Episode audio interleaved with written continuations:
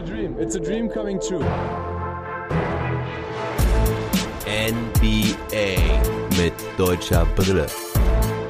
Von und mit dem einzig wahren Philly Fiddler. Long Monday, Woche 3 der NBA-Saison 2020-21 ist Geschichte und es war eine ereignisreiche Woche. Die Corona-Situation scheint ein wenig außer Kontrolle zu geraten. Hier und da treten positive Fälle auf, vor allem auch bei unseren Teams mit deutscher Beteiligung. Bei den Mavericks hat sich offenbar Maxi Kleber angesteckt. Er muss auf jeden Fall 10 bis 14 Tage in Quarantäne, so berichtet Shams. Und auch bei den Celtics wütet Corona. Robert Williams auf jeden Fall positiv getestet. Bei Tatum ist es nicht ganz klar. Dazu wurde unter der Woche Sixers Guard Seth Curry noch positiv getestet. Daher hatten die Sixers am Samstag auch praktisch nur sieben Spieler zur Verfügung, aber sie spielten trotzdem. Das Ganze könnt ihr nochmal im Trash Talk Table von gestern nachhören. Da habe ich mit dem Mark, meinem Denver-Experten, schon ausgiebig drüber gesprochen. Auf jeden Fall empfehlenswert, wenn ihr ein bisschen in die Tiefe reinhören wollt, insbesondere zu den Denver Nuggets und Isaiah Hartenstein. Und eigentlich sollten die Celtics heute Nacht auch gegen die Miami Heat spielen, aber das Spiel wurde sogar verschoben und nicht, weil die Celtics zu wenig Spieler hatten, sondern die Miami Heat. Da gab es wohl auch einen positiven Test. Da scheint es Avery Bradley getroffen zu haben. Und dazu müssen einige weitere Spieler auch noch in Quarantäne. Die Heat haben sowieso Verletzungssorgen. Vier weitere Spieler fallen verletzt aus und deswegen kriegten sie nicht genügend Leute zusammen. In dieser Folge Long Monday spreche ich also wieder über alle fünf Teams mit deutschen Spielern. Zunächst befasse ich mich mit den Nuggets und den Lakers, weil die hatten beide heute Nacht ein Spiel. Dann fasse ich die Woche der Dallas Mavericks zusammen, anschließend die der Boston Celtics und zu guter Letzt sind die Washington Wizards dran. Anschließend berichte ich kurz über die anderen Spiele aus der heutigen Nacht, bevor ich dann zu den Awards der Woche komme und zum Schluss gibt es noch ein paar News und Highlights aus der letzten Woche. Starten wir also mit den Denver Nuggets. Die Nuggets starteten die Woche zunächst mit dem zweiten Sieg gegen die Minnesota Timberwolves. Sie gewannen 123 zu 116. Am Donnerstag verlieren sie dann einen Overtime-Thriller gegen die Dallas Mavericks. Da habe ich mich persönlich drüber gefreut. War aber ein Wahnsinnsspiel, hat richtig Bock gemacht. Jokic hatte die Nuggets mit dem Buzzerbeater noch in die Overtime gehievt, aber Maxi, Kleber und Luca besiegen die Nuggets am Ende mit 124 zu 117. Am Samstag hatten die Nuggets dann dieses schon bereits angesprochene denkwürdige Spiel gegen die Philadelphia 76ers. Die Sixers hatten da praktisch nur sieben Spieler zur Verfügung. Die Nuggets taten sich trotzdem schwer, aber gewinnen am Ende dann doch relativ locker mit 115 zu 103. Hartenstein spielte die beiden Partien gegen Minnesota nicht. Da hatte ich schon Angst, dass er komplett aus der Rotation geflogen ist, aber gegen Dallas und Philadelphia durfte er dann wieder ran. Auch heute Nacht gegen die Knicks war er wieder am Start. Gegen Dallas spielte er fünf Minuten, wo er eigentlich nur durch einen starken Block aufgefallen war und gegen Philly durfte er dann sogar 15 Minuten spielen. Da hatte er dann sogar sechs Punkte, fünf Rebounds, zwei Steals und zwei Blocks. Mehr zu dem Spiel Nuggets Sixers und Isaiah Hartenstein könnt ihr aber, wie schon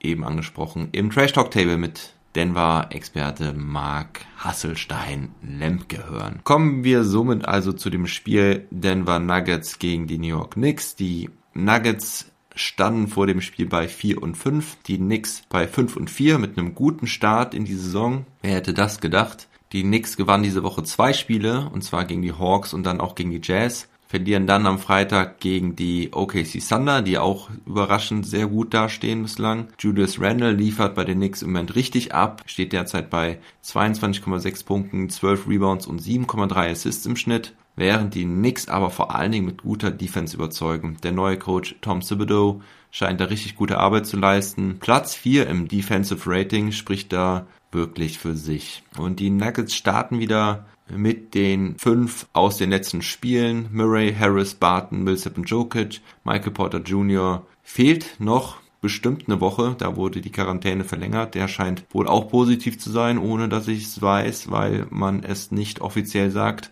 Bei den Knicks starten Alfred Payton, RJ Barrett, Reggie Bullock, Julius Randle und Mitchell Robinson. Bei den Knicks fehlen Niti Gina, Obi Toppin und Alec Burks. Gibson wurde unter der Woche nachverpflichtet. Tash Gibson, the Tasmanian Devil. Der darf aber aufgrund des Covid-Protokolls auch noch nicht dabei sein. Der muss wohl erst getestet werden. Und es ging eigentlich ziemlich ausgeglichen los, bis die Nuggets dann auf eine 2-3-Zone umstellen. Das war beim Spielstand von 11 zu 13 geschehen. Die Knicks waren da also leicht in Führung. Die Knicks nehmen nämlich nicht gerne Dreier. Sie haben die wenigsten Versuche in der Liga, nur 26,9 pro Spiel. Treffen tun sie sie durchschnittlich, aber sie versuchen sie halt zu vermeiden und eher über Punkte in der Zone zu kommen, vor allen Dingen über Julius Randle und auch Mitchell Robinson. Die Umstellung auf Zone klappt sehr gut, die Knicks haben richtig Probleme damit wissen nicht, wie sie scoren sollen. Und so steht es zum Ende des ersten Viertels 28 zu 21.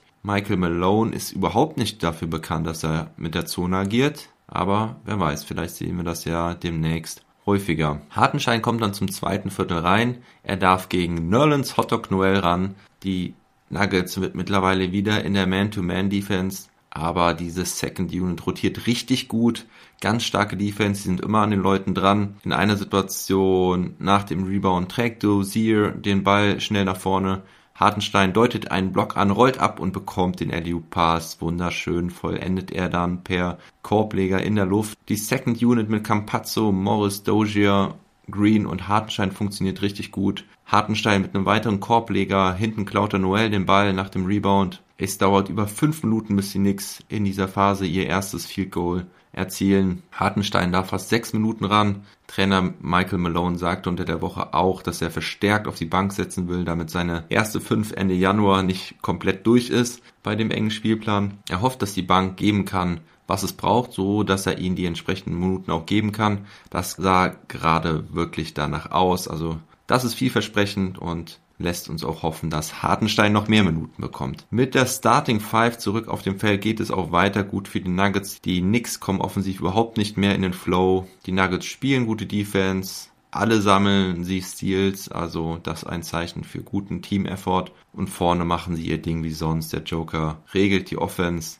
Zur Halbzeit steht es schon 59 zu 38. Im dritten Viertel geht es eigentlich genauso weiter. Die Knicks schaffen es nun etwas besser zu scoren, aber die Nuggets, insbesondere Jokic, scoren ebenfalls weiter. Die Knicks kommen daher nicht wirklich ran. Am Ende des dritten Viertels steht's 83 zu 64. Hartenstein kommt dann wieder Anfang des vierten Viertels rein, hat direkt eine gute Aktion. And one, als er zum Korb zieht. Hartenstein bekommt das Foul, aber Challenge und er bekommt das Offensivfoul angerechnet. Da hat er den Arm doch zu weit ausgestreckt. Schade, aber immerhin in der nächsten Aktion die Nuggets in Transition. Hartenstein bekommt den Ball auf den Weg zum Korb, sieht aber Green in der Ecke freistehen, passt den Ball sauber im Lauf raus. Green macht den Dreier. Hartenstein dann nochmal mit einem Offensivrebound, muss den Ball gegen drei behaupten, das macht er. Die Defense bekommt aber die Hände dran und so gibt es Jumpball. Hartstein gewinnt ihn und es endet in einem Korbleger für Dogier. Also wieder Winning Basketball für Hartenstein. Harty Party, sagen die Kommentatoren der Nuggets ist dann aber bald rum, weil Hartenstein sich doch viele kleinliche Fouls wieder erlaubt und wird dann auch ausgefault. In seiner letzten Aktion stellt er einen unsauberen Block und kriegt in dieser Szene zu Recht das Foul. Schade, denn dann ist das Spiel eigentlich schon entschieden und er hätte sicherlich noch mehr Spielzeit bekommen. Malone kann die Bank leer machen, seine Stars schonen und am Ende wird das Ding ganz easy nach Hause gebracht. 114 zu 89 steht es am Ende. Jokic im zehnten Spiel mit seinem zehnten Double-Double, klarer Spieler des Spiels. Er am Ende mit 22 Punkten, 10 Rebounds und 5 Assists sowie einem Steal und einem Block. Er trifft wieder 60% aus dem Feld, nur zwei Turnover heute und ansonsten sehr ausgeglichenes Scoring bei den Nuggets. Erwähnenswert ist noch die Leistung von Gary Harris. Er hatte heute 14 Punkte, 3 Rebounds, 2 Steals, trifft 6 von 10, auch wieder 50% von außen, trifft zwei seiner vier Dreierversuche. Die Dreierquote haben wir ein bisschen kritisiert und bemängelt bei ihm. Und bei den Knicks war Julius Randle mal wieder bester Mann. 29 Punkte, 10 Rebounds, 5 Assists, trifft 11 seiner 16 Würfe, aber vom Rest des Teams kam da viel zu wenig. RJ Barrett heute auch nur mit 9 Punkten. Zweitbester Scorer war da noch Alfred Payton mit 12. Und Isaiah Hartenstein hatte in 11,5 Minuten 8 Punkte, 2 Rebounds, 1 Assist, 1 Steal, drei Turnover, die waren überwiegend auf Offensivfouls zu beziehen. Er ist perfekt aus dem Feld, trifft drei seiner drei Wurfversuche, macht beide seine Freiwürfe rein. Wie gesagt, am Ende ausgefault, deswegen mit sechs Fouls. Aber das Plus-Minus-Rating ist auch sehr zufriedenstellend mit plus 15. Er hatte auch eine gute Passage zusammen mit Michael Green, hat ja noch nicht so viel mit ihm zusammengespielt. Also dieses Bench-Lineup hat heute wunderbar funktioniert. Und die Knicks kriegen einerseits heute nicht ihre Defense so ganz auf die Kette, dafür aber die Denver Nuggets mit wirklich starker Defense halten die Knicks bei nur 28,6% Dreierquote, die Knicks komplett ohne Fast Break Points, die Nuggets in der Kategorie mit 11 und so ist es am Ende ein ungefährdeter Sieg der Nuggets. Und wenn Isaiah Hartenstein noch ein bisschen an den Fouls arbeitet, sollte er auch weiter Einsatzminuten sehen. Die Blocks muss er halt sauberer setzen und in der Defense muss er auch ein bisschen aufpassen, dass er seine Gegenspieler nicht zu sehr umrennt.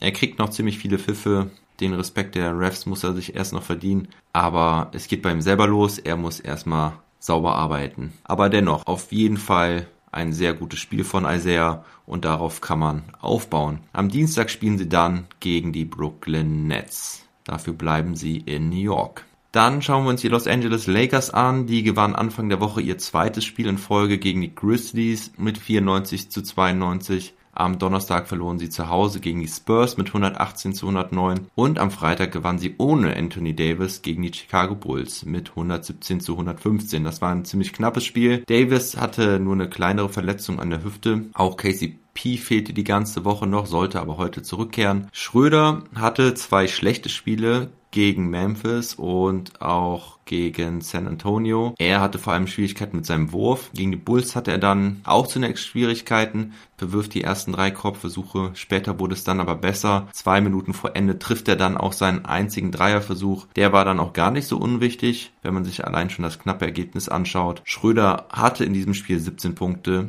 drei Rebounds, sechs Assists, zwei Steals und vier Turnover trifft 5 aus 11, 6 von 8 Freiwürfen, das Ganze in 34 Minuten und damit stehen die Lakers nun bei 7 zu 3 oben an der Spitze der Western Conference gemeinsam mit den Phoenix Suns und heute sollte es dann gegen die Houston Rockets gehen, die aktuell bei 3 und 4 stehen. Sie hatten diese Woche zunächst zwei Spiele gegen die Mavericks und gegen die Pacers verloren. Am Freitag hatten sie dann einen Blowout-Win gegen die Orlando Magic mit 132 zu 90. Die Rockets mittlerweile ja auch wieder mit ausreichend Spielern am Start, nachdem sie anfangs ja sehr Corona gebeutelt waren. Im Injury Report stehen nur noch Daniel House, Brodrich und die ganze Saison ja noch Chris Clemens, der eine Achillessehnenriss in der Preseason hatte. Die Starting Five der Lakers, wieder die alte, KCP, wie eben schon gesagt, wieder zurück, also Schröder, KCP, LeBron, Davis und Gasol. Dafür fehlte jetzt Wes Matthews, der hatte Probleme mit der Achillessehne. Und auf Seiten der Rockets James Harden neben John Wall, David Mbaba,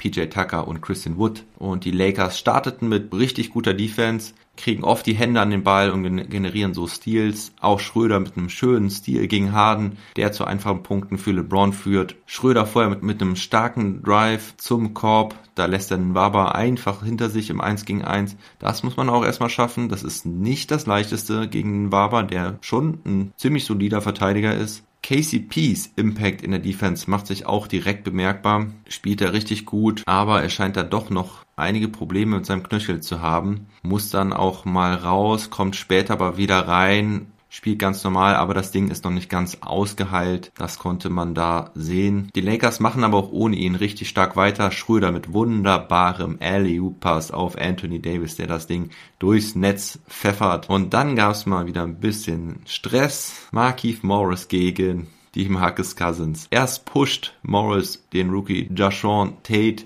im Spiel weg und Cousins kommt direkt an, gibt ihm direkt die Revanche ein leichter Bodycheck gegen ihn und Morris liegt auf dem Boden. Morris steht auf und rennt auf Cousins zu, schubst ihn aggressiv. Cousins bleibt aber ganz cool, bewegt sich kaum. Das sah so aus, als würde eine Fliege gegen einen Elefanten springen. Resultat, Markif Morris musste raus wegen eines Flagrant Fouls und eines Technicals. Also die Aktion gegen Tate wurde als Flagrant Foul gewertet, was quasi auch einem Technical Foul gleichkommt und dadurch, dass er dann noch Cousins attackiert, bekommt er ein zweites Technical Foul und ist damit raus. Meiner Meinung nach auch der richtige Call. Cousins hat ihn da zwar weggeschubst, ja, aber Cousins bleibt in der Folge cool, will nicht schon wieder rausfliegen, ist er ja erst gegen die Dallas Mavericks. Und die Lakers gehen mit 26 zu 21 in die erste Viertelpause. Und dann muss auch Cousins dann doch runter, denn er fault LeBron James, trifft ihn da am Kopf, als er zum Korb zieht. LeBron James macht das natürlich sehr deutlich, windet sich ein paar Mal auf dem Boden, hält sich dreimal den Kopf. Da weiß er natürlich, dass er da ein Flagrant Foul für bekommt. Und so ist es auch. Und Cousins hatte ja schon ein technisches Foul und musste dann mit dem zweiten runter. Und während die Rockets eigentlich unerklärlicherweise noch ein paar Minuten dranbleiben vom Score, also ich verstehe gar nicht warum, weil eigentlich sah das so aus, als müssten die Lakers mit mindestens 10 Punkten führen, ziehen die Lakers dann aber doch langsam davon. Ein 14 zu 2 Run und die Rockets insgesamt in der ersten Halbzeit bei nur 34% Wurfquote, 20% Dreierquote, 10 Turnover schon und auf Seiten der Lakers Anthony Davis wie eine Maschine, 21 Punkte in 16 Minuten, 8 aus 8, Wobei Schröder weiter Probleme mit seinem Wurf hat, aber er mit guter Ballverteilung, gutem Playmaking und vor allen Dingen defensiv überzeugt er mich heute. Zwei Blocks, zwei Steals zur Halbzeit. Die Team-Defense der Lakers sowieso stark. Das sieht schon wieder schwer nach Championship Defense aus. 65 zu 46 zur Halbzeit. Im dritten Viertel trifft Schröder auch endlich mal wieder butterweich einen Dreier. Der Ball rotiert durch die Reihen der Lakers. Schröder bekommt den Ball vorn. KCP, der wieder drin ist. Halblinke Position, Catch and Shoot. Swish die Lakers ziehen weiter davon. Einige Minuten später schon 78 zu 54. Die Rockets sehen chancenlos aus. Das denken die Lakers dann wohl auch. Treffen dann überhastete Entscheidungen, ziehen unnötig schwer zum Korb Schröder wird da auch einmal ganz fies weggeblockt von Barber, der kriegt also seine Rache. Und die Rockets machen schnelle elf Punkte und schon sieht es wieder nach einem Spiel aus. Die Lakers haben richtig Probleme zu scoren. Immerhin fängt die Defense sich dann ein wenig. Die Bank leistet auch gute Arbeit. 88 zu 75 nach dem dritten Viertel. Schröder dann weiter mit guter Defense gegen John Wall. Zieht zunächst das Offensivfoul, da Wall ihn mit dem Kopf stößt. Das tat weh, schon das zweite Mal für Schröder, dass er heute einen gegen den Kopf bekommt. Kurz Zeit später Schröder dann aber auch mit dem Stil. Er nimmt den Ball auf und legt für Kusma für die einfachen Punkte im Fastbreak auf. Defense wieder der Schlüssel für die Lakers. Die Rockets nur mit neun Punkten in den ersten sieben Minuten im vierten Viertel. In derselben Zeit macht Montrezl Harrell acht Punkte, der dann eigentlich das Ding klar macht für die Lakers. Am Ende steht es 120 zu 102. Spieler des Spiels Anthony Davis mit 27 Punkten, 4 Rebounds und 3 Blocks. Er trifft 9 seiner 12 Würfe. Montrezl Harrell, eben schon erwähnt, sehr stark. 16 Punkte und 8 Rebounds in nur 23 Minuten, trifft 7 von 11. Auch Taylor Horton Tucker sehr stark von der Bank mit 17 Punkten, trifft 7 seiner 8 Würfe, auch 2 Dreier dabei. Dazu 5 Rebounds, 3 Assists und 4 Steals. Zugegebenermaßen sind da aber auch viele Punkte in der Garbage Time entstanden. Und Dennis Schröder mit 8 Punkten, 5 Rebounds und 7 Assists sowie 2 Steals und 2 Blocks. Trifft nur 3 aus 10, immerhin ein Dreier noch dabei, aber auch das Plus-Minus-Rating von plus 17 spricht für eine ordentliche Leistung von Schröder, auch wenn der Wurf im Moment weiter nicht so richtig fallen mag. Auf Seiten der Rockets bester Scorer Christian Wood mit 23 Punkten. Er trifft 10 aus 20. James Harden nur mit 20. Er hat vor allen Dingen auch Probleme von der Dreierlinie, nur 2 aus 8. Immerhin hat er noch 9 Assists und John Wall mit 14 Punkten, 10 Rebounds und 5 Assists, also immerhin ein Double-Double, aber auch er trifft nur 5 aus 14.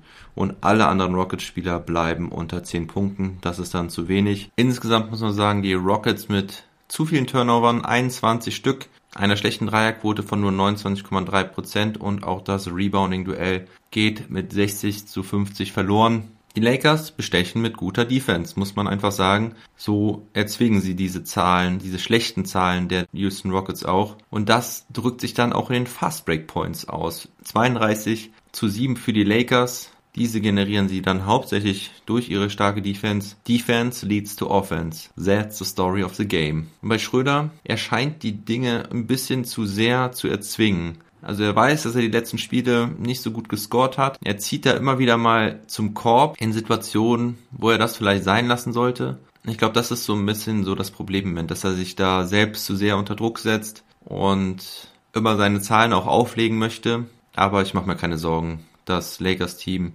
wird gut funktionieren und auch Schröder wird gut in diesem System funktionieren. Am Dienstag spielen die Lakers dann wieder in Houston und nach dem Spiel kann ich mir eigentlich nicht vorstellen, dass Houston irgendwas reißt, aber das ist ja das Schöne im Basketball. So, gehen wir dann zu den Teams mit deutschen Spielern, die heute nicht gespielt haben. Das waren zum einen die Dallas Mavericks. Deren Woche startete mit einem Sieg gegen die Houston Rockets, nachdem sie einen Tag vorher, also letzten Sonntag, gegen die Chicago Bulls verloren hatten, da noch ohne Luca. Am Montag war Luca dann wieder zurück und legte direkt mal sein erstes Triple-Double dieser Saison auf mit starken 33 Punkten, 16 Rebounds und 11 Assists und auch Tim Hardaway Jr. hatte ein richtig gutes Spiel mit 30 Punkten und sehr starken Wurfquoten, nachdem er die Nacht zuvor ja gegen die Bulls richtig mies geworfen hatte. Maxi in dem Spiel noch mit 0 Punkten und 9 Rebounds, hatte aber auch nur einen Wurf genommen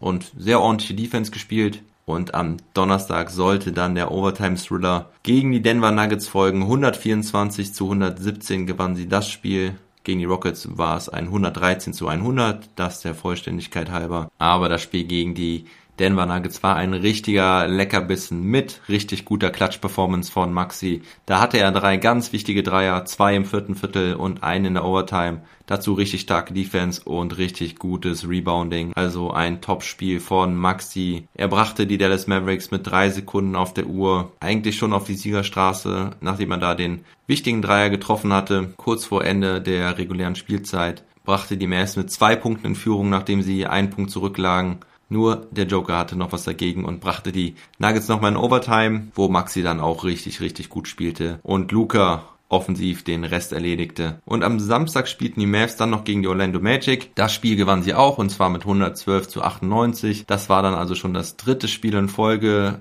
in dieser Woche, was sie gewannen obwohl die Mavs jetzt auch mit den Covid-Protokollen zu kämpfen haben. Richardson, Brunson und Dorian Finney-Smith mussten nämlich in Denver bleiben. Maxi, derweil erst nach dem Spiel gegen die Orlando Magic ein positives Corona-Testergebnis, muss also wie eben erwähnt jetzt mindestens 10 bis 14 Tage in Quarantäne bleiben. In dem Spiel war Maxi wieder relativ unauffällig. Er hat 24 Minuten gespielt, 5 Punkte, drei Rebounds und einen Assist aufgelegt, traf auch nur einen von seinen fünf Würfen. Dafür hatte er zwei sehr schöne Blocks dabei, einen gegen Aaron Gordon im Post-Up und einmal Block der Dwayne Bacon, der doch wirklich meinte, gegen Maxi zum Korb zu ziehen. Maxi blockte ihn da schön von hinten. Und obwohl Vucevic 30 Punkte und 15 Rebounds hatte, spielen die Mavs wieder gut. Tim Hardaway Jr. macht mal wieder ein Riesenspiel. Er hatte 36 Punkte, trifft 8 seiner 13 Dreierversuche insgesamt.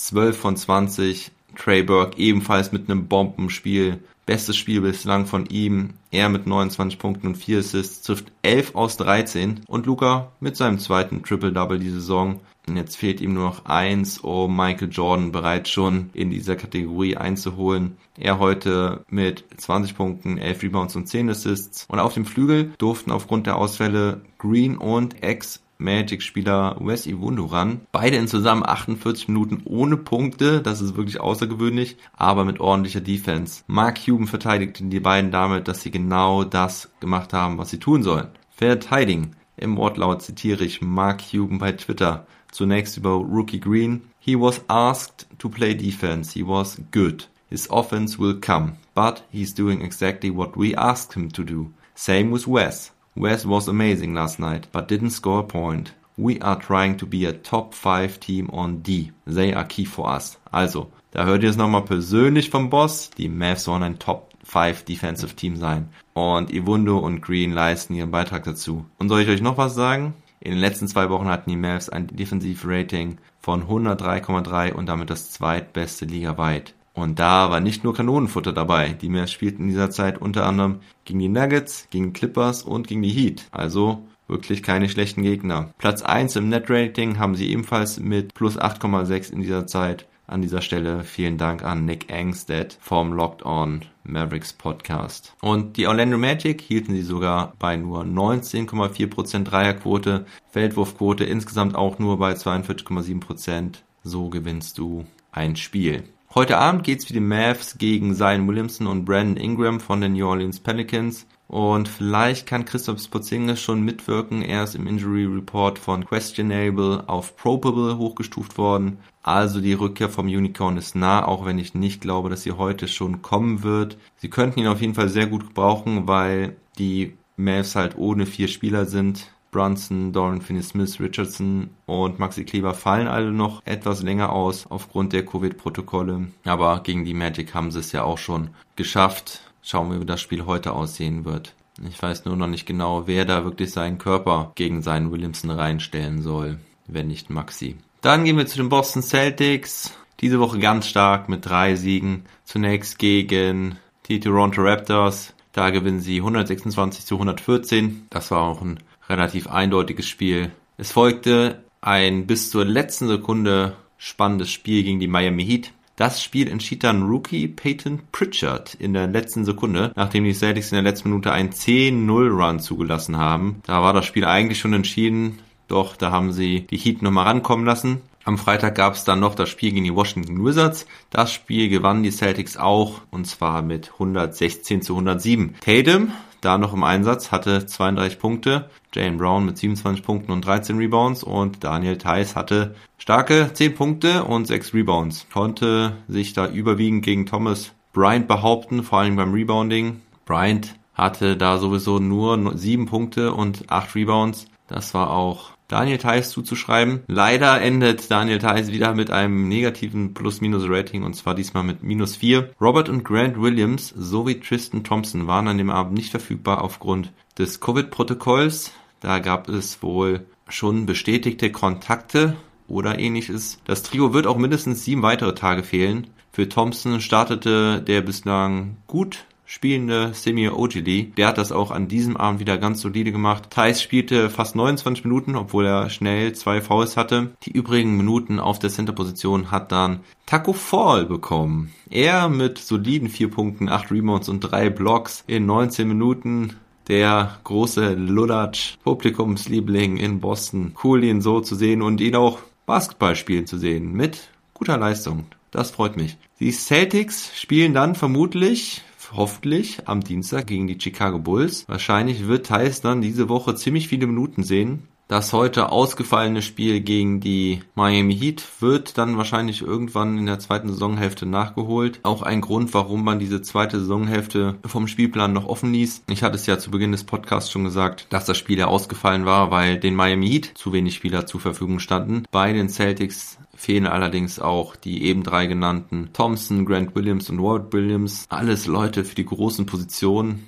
Also alles Leute, die auch Daniel Theiss die Minuten streitig machen. Und halt dann auch der Superstar Jason Tatum. Also da wird viel Arbeit auf Theiss zukommen. Da können wir uns zumindest drauf freuen. Gehen wir zu den Washington Wizards. Die haben die vorige Woche noch mit zwei Siegen abgeschlossen. Ihre ersten zwei Siege in dieser Saison und diese Woche folgten aber dann leider wieder drei Niederlagen. Erste Niederlage gegen die Philadelphia 76ers, da hatte Seth Curry noch gespielt, der ja später dann auch mit Corona positiv getestet wurde. Seth Curry in dem Spiel aber noch ziemlich gut, war fast perfekt und hatte gerade am Anfang die Wizards ziemlich abgeschossen. Da hatte er das Virus eventuell auch schon in sich. Der Trainer der Washington Wizards, Scott Brooks, antwortete auf die Frage, ob er sich denn Sorgen um seine Spieler macht, wegen des positiven Falls von Seth Curry. Er antwortete nein, weil alle seine Spieler haben ja den Sicherheitsabstand von eineinhalb Metern zu Seth Curry eingehalten. Guter Humor der Mann. Erst meinte er natürlich so, dass Seth Curry an dem Abend nicht richtig gut gedeckt wurde und er deswegen auch so gut scoren konnte. Wie auch immer, er konnte auch bestätigen, dass alle folgenden Corona-Tests bei den Washington Wizards negativ waren. Aber man weiß ja mittlerweile, dass die Krankheit heimtückisch ist und solche positiven Fälle auch noch ein paar Tage später auftauchen können. Das zweite Spiel in der Woche hatten die Washington Wizards dann gegen die Boston Celtics. Da habe ich ja gerade eben schon drüber gesprochen. Die verloren das Spiel 107 zu 116. Aber aus Wizards Perspektive und mit deutscher Brille muss man noch berichten, dass Bonga und Wagner zu Einsatzzeiten kamen. Beide konnten ihre Chancen aber nicht wirklich nutzen. Bonga hatte sechs Minuten, überwiegend im ersten und zweiten Viertel, hatte aber nur ein Rebound und ein Assist in sechs Minuten. Wagner kam in der zweiten Halbzeit und spielte sogar zwölfeinhalb Minuten. Die Wizards Wizards lagen da schon Mitte des dritten Viertels 28 Punkte hinten, aber mit Mo auf dem Feld gelang den Wizards nochmal eine Rückkehr ins Spiel, kamen sogar nochmal bis auf vier Punkte ran. Auch wenn Mo nicht mit Zahlen auf sich aufmerksam machen konnte, in den zwölf Minuten, wo er auf dem Feld stand, waren die Wizards immerhin bei einem positiven Net-Rating von plus 12. Wagner hatte ein Punkt, drei Rebounds, ein Assist und einen Steal, konnte aber auch keinen Wurf nehmen. Immerhin bedeutet das auch, dass er keinen daneben geworfen hat. Bradley Beal hatte währenddessen mal wieder ein richtig starkes Spiel. Nachdem er gegen die Philadelphia 76ers schon 60 Punkte aufgelegt hatte, kam an diesem Abend auf 41 Punkte bei 16 aus 29. Am Samstag empfingen die Wizards dann die Heat ohne Beal diesmal, weil der mit Tatum gekuschelt hat oder sowas. Keine Ahnung, was es genau war, aber Tatum wurde ja positiv getestet und er hatte wohl näheren Kontakt zu Bradley Beal. Keine Ahnung, was damit wirklich gemeint ist. Keine Ahnung, ob es nur deswegen war, weil sie nach dem Spiel zwei Minuten miteinander gesprochen haben. Ich finde es auf jeden Fall ein bisschen komisch und da bin ich nicht der Einzige. Ich meine, Tatum hatte eigentlich Kontakt zu fast allen Spielern, zumindest allen Spielern, die irgendwie auf dem Feld standen. Also ich glaube, die NBA sucht sich da so ein bisschen einen Weg, wie es irgendwie noch praktizierbar ist und ignoriert, dass die Leute auf dem Feld nah aneinander stehen. Also der Sicherheitsabstand wie gegen Curry wird nicht immer eingehalten. Aber man muss auch sagen, dass manche Studien gezeigt haben, dass eine Ansteckung auf dem Feld sehr unwahrscheinlich ist, aber natürlich nicht auszuschließen ist. Wir werden sehen. Ich bin gespannt, was die nächsten Wochen bringen. Ich hoffe, dass alle bei den Wizards negativ bleiben und dass natürlich auch möglichst viele aus den anderen Teams Corona negativ bleiben. Aber das Virus wird uns weiter verfolgen. Und es folgte gleich die nächste schlechte Nachricht Wizards. Es waren gerade zwei Minuten gespielt und Thomas Bryant verletzt sich. Am nächsten Tag war dann schon klar, das Kreuzband ist durch und er fehlt den Rest der Saison. Bitter für die Wizards, vor allen Dingen auch für Bryant selber. Er hatte so eine gute Entwicklung genommen in den letzten Monaten. Für Mo Wagner kann das allerdings eine Riesenchance sein, sich wieder zurück in die Rotation zu spielen. An dem Abend durfte er auch schon fast 20 Minuten ran, bis er dann ausgefault war. Dies passierte fünf Minuten vor Schluss bei einem Drive von Tyler Hero. Da versuchte er das Foul zu ziehen, aber zieht den Fuß zu spät rüber und es wurde Blocking Foul gepfiffen. Scott Brooks versucht es noch zu challengen, aber erfolglos. In diesen 20 Minuten hatte Mo aber 13 Punkte, 7 Rebounds, bei denen einige dabei waren, wo er richtig hasseln musste, also nicht nur einfache Dinger. Das hat er wirklich gut gemacht. Dazu ein Assist, ein Steal, der auch zu Fast Break Punkten führt trifft vier seiner sieben Würfe, zwei von fünf von der Dreierlinie. Also das auf jeden Fall vielversprechend und lässt uns hoffen, dass er jetzt in der Abwesenheit von Bryant wieder öfter zu sehen ist. Heute Abend kann er das dann wahrscheinlich gegen die Phoenix Suns schon zeigen. Gegen die ist nämlich das nächste Spiel. Und ich glaube auch Bonga wird mehr Chancen sehen, denn Rookie Danny Avdia ist ziemlich am struggeln gewesen in den letzten Spielen. Er hatte drei Spiele mit insgesamt nur vier Punkten. Allerdings in diesem Spiel gegen die Heat war er wieder stark. Er hatte 20 Punkte, 5 Rebounds, 5 Assists bei ordentlichen Quoten. Doch Scott Brooks hat schon gezeigt, dass wenn Avdia nicht gut spielt, dass er dann auch wirklich nur seine 15 Minuten oder so bekommt. Das heißt, da ist dann auch die Chance für Bonga einzusteigen. Zumal wissen wir jetzt auch nicht, wie lange Bradley Beal fehlen wird. Aber ich bin zuversichtlich, dass halt auch sowieso Bonga wieder seine Chancen bekommen wird. Bonga in diesem Spiel allerdings nur mit 10 Sekunden Einsatzzeit, wurde nur ganz kurz im zweiten Viertel mal eingesetzt. Übrigens Topscorer bei den Washington Wizards heute der Two-Way-Player Garrison Matthews, der schon immer wieder mal gezeigt hat, dass er ein richtig guter Scorer sein kann. Bei den Heat war es Tyler Hero mit 31 Punkten, der heute Topscorer war, aber auch Jimmy Butler mit einem starken Spiel, 26 Punkte, 10 Rebounds, 9 Assists, also fast ein Triple-Double. Am Ende verlieren die Washington Wizards 124 zu 128. Das war's zu den Teams mit deutscher Beteiligung. Jetzt einmal im Schnelldurchlauf die anderen Spiele von heute Nacht. Die Utah Jazz gewinnen gegen die Detroit Pistons mit 96 zu 86. Die Pistons hatten erst ein Overtime-Spiel gegen die Phoenix Suns gewonnen, aber gegen die Jazz waren sie chancenlos. Donovan Mitchell mit 28 Punkten, Gobert mit 19 Rebounds. Bei den Pistons war Jeremy Grant wieder sehr stark. Er hatte 28 Punkte. Dann haben die Bulls gegen die Clippers verloren. Die Bulls treffen 61% aus dem Feld, 54,5% von Downtown und verlieren dennoch Levy mit 45 Punkten und 10 Dreiern. Kawhi Leonard auf der Gegenseite auch mit 35 starken Punkten und die Clippers insgesamt auch ebenfalls mit starker Quote, aber nicht so stark wie die Bulls. Doch die Bulls sind vor allen Dingen in einer Kategorie noch vorne und zwar bei den Turnovern. Und zwar hatten sie da 22 Stück und die Clippers nur 10 und so können die Clippers dann das Spiel gewinnen. Dann spielten die OKC Thunder bei den Brooklyn Nets und die Thunder ja bei allen Experten als einer der schlechtesten Teams gesehen, auch bei mir natürlich, haben einfach eine Winning DNA aufgebaut in den letzten Jahren. Trotz des qualitativ überschaubaren Kaders gewinnen sie auch heute schon wieder mit 129 zu 116. Während Kyrie Irving schon das dritte Spiel in Folge fehlt, war Durant wieder zurück. Bei Irving weiß man nicht genau, was Sache ist, aber es gibt Vermutungen, dass er sich wegen der Kapitolstürmung nicht auf Basketball konzentrieren kann oder möchte. Die Nets sagen aber, es ist ein privates Thema mit Kyrie und werden nicht sagen, um was es dort geht. Kyrie fehlt auf jeden Fall. Durant legte direkt mal 36 Punkte auf, aber die Thunder mit starker Teamleistung gewinnen das Ding. Shea Gilgis Alexander mit 31 Punkte und die Thunder mit ihrem dritten Sieg in Folge. Dann haben die San Antonio Spurs bei den Minnesota Timberwolves gespielt.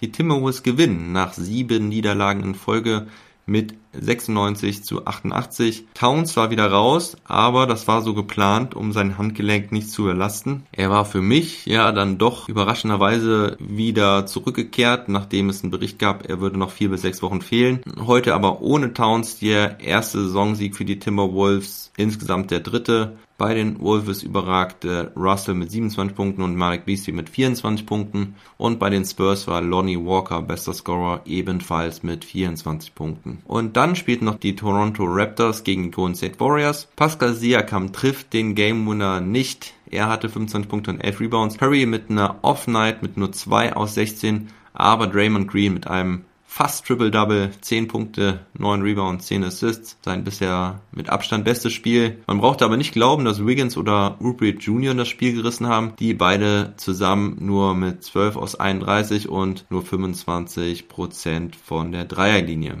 Ja, das war's mit den Spielen von heute. Kommen wir zu den Awards der Woche. Und ich starte mit dem German Play of the Week. Und da gab's schon ein paar schöne Dinger diese Woche. Hartenstein hatte eben noch ein paar nette Alley-Oop-Plays, auch Dennis Schröder mit schönem Alley-Oop-Pass auf Davis vorhin und auch Thais hatte einige nice Plays dabei, aber für mich ist das German Play of the Week auf jeden Fall der Clutch 3 von Maxi Kleber gegen die Denver Nuggets. Zweieinhalb Sekunden vor Schluss eigentlich der Game Winner, wenn der Joker nicht noch was dagegen gehabt hätte. Maxi hatte fast zwei komplette Partien keinen Punkt aufgelegt, bis er dann Ende des vierten Viertels gegen Denver zwei Dreier eingestreut hat und dieser zweite Dreier war einfach klasse, war einfach klatsch und weil er da so im Rampen nicht stand und das so ein wichtiger Dreier war, ist es für mich das German Player of the Week. Herzlichen Glückwunsch, Maxi Kleber und auch nochmal gute Besserung an dich. Wir hoffen, dass du Corona schnell besiegst und bald wieder auf dem Platz stehst. Der German Player of the Week war dagegen nicht so einfach diese Woche. Dennis Schröder hatte ja die ersten beiden gewonnen, konnte mich aber diese Woche nicht überzeugen. Ich habe es eben schon erzählt, er war ganz schön am struggeln, vor allen Dingen mit seinem Wurf. Und auch die übrigen Deutschen konnten nicht komplett überzeugen. Maxi mit solider Defense die ganze Zeit, auch meistens gut gereboundet, aber doch zu unauffällig in der Offense in der meisten Zeit. Und Hartenstein war vielleicht noch ganz gut, aber die Einsatzminuten noch zu überschaubar. In Washington sind es derzeit auch nur Lichtblicke und deswegen habe ich mich für Daniel Tice entschieden. Gegen die Toronto Raptors hatte er auch eine überschaubare Leistung, nur 13 Minuten gespielt, nur zwei Punkte gehabt, aber die zwei folgenden Partien waren durchaus ordentlich von Daniel Theiss, hat endlich wieder gescored. Über die drei Spiele diese Woche hatte er 8,3 Punkte bei 57,9% Trefferquote.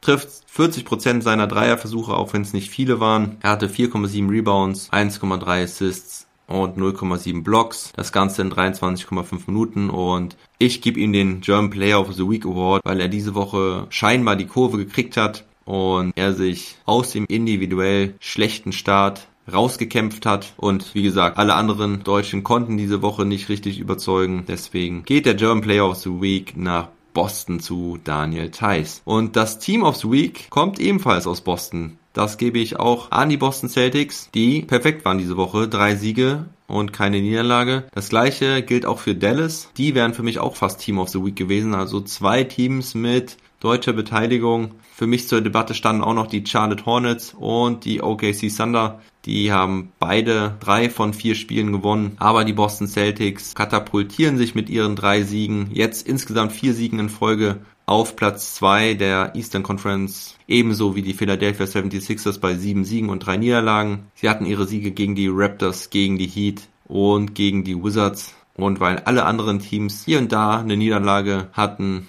wie gesagt, bis auf Dallas, die den Award sicherlich auch verdient hätten, entscheide ich mich aber für die Boston Celtics. Ja, dann gibt es noch ein paar allgemeine News, die ich euch nicht vorenthalten möchte. Eine betrifft noch einen Rookie, der dick aufgezockt hat am Wochenende. Und zwar war es LaMelo Ball, er holt beim Sieg gegen die Atlanta Hawks als jüngster Spieler ever ein Triple-Double mit 22 Punkten, 12 Rebounds und 11 Assists. Zwei Tage vorher wäre ihm das auch schon fast gelungen gegen seinen Bruder Lonzo Ball von den New Orleans Pelicans. Da hatte ihm aber ein Rebound gefehlt. Der jüngste Spieler vorher mit einem Triple-Double war übrigens Markel Fultz. Der war aber satte 177 Tage älter als Lamello am Freitag. Und dann gibt es noch ein paar interessante Signings in der G-League. Jeremy Lin, ihr erinnert euch vielleicht, Lin Sanity, damals in New York im Madison Square Garden, wo er dick aufgezockt hat. Er kehrt zurück in die amerikanische Basketballliga, allerdings halt nicht in die NBA, sondern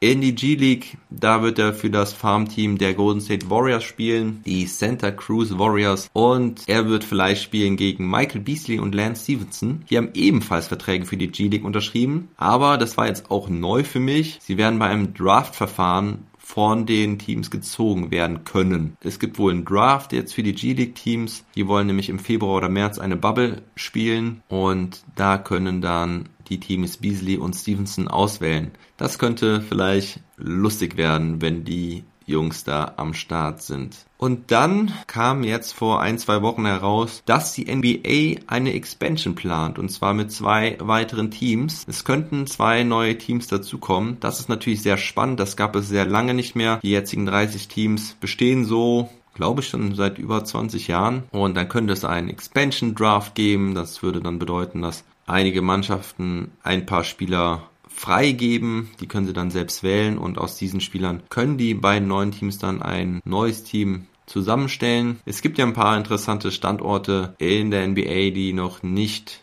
belegt sind. Seattle steht da natürlich ganz oben, zumindest bei mir auf der persönlichen Liste. Aber auch Vancouver, die ja früher die Grizzlies zu Hause hatten. Oder Louisville, Kansas City und, und, und. Das einfach nur, dass ihr es mal gehört habt, dass die NBA an eine Expansion denkt. Es gab ja auch mal Ideen und Überlegungen über eine europäische NBA-Einheit, aber ich glaube, das wird nicht kommen. Da hat sich die Euroleague schon stark genug aufgestellt und es wäre einfach zu kompliziert von der Reiserei her. Ich glaube, in Zeiten wie diesen im Moment ist an sowas sowieso nicht zu denken und deswegen sehe ich es auch eher, dass die NBA in Amerika um zwei weitere Teams wächst gegebenenfalls auch Kanada, aber zumindest auf dem nordamerikanischen Kontinent. Ja, das war's für heute mit dem Long Monday. Ich hoffe, ihr fühlt euch gut informiert. Folge leider ein bisschen später heute aufgenommen, aber ich hoffe, ihr fühlt euch trotzdem noch aktuell informiert und ich würde mich freuen, wenn ihr mal auf meiner Steady-Seite vorbeischaut. Dort könnt ihr mich und mein Podcast-Projekt supporten. Ab dem zweitgrößten Paket macht ihr sogar bei der monatlichen Verlosung mit. Da gibt's dann immer was Cooles zu gewinnen, ein T-Shirt oder sowas. Ich würde mich freuen, wenn da welche dazukommen. Also dann, bleibt gesund und munter. Ich wünsche euch eine wundervolle Woche. Never stop ballin'.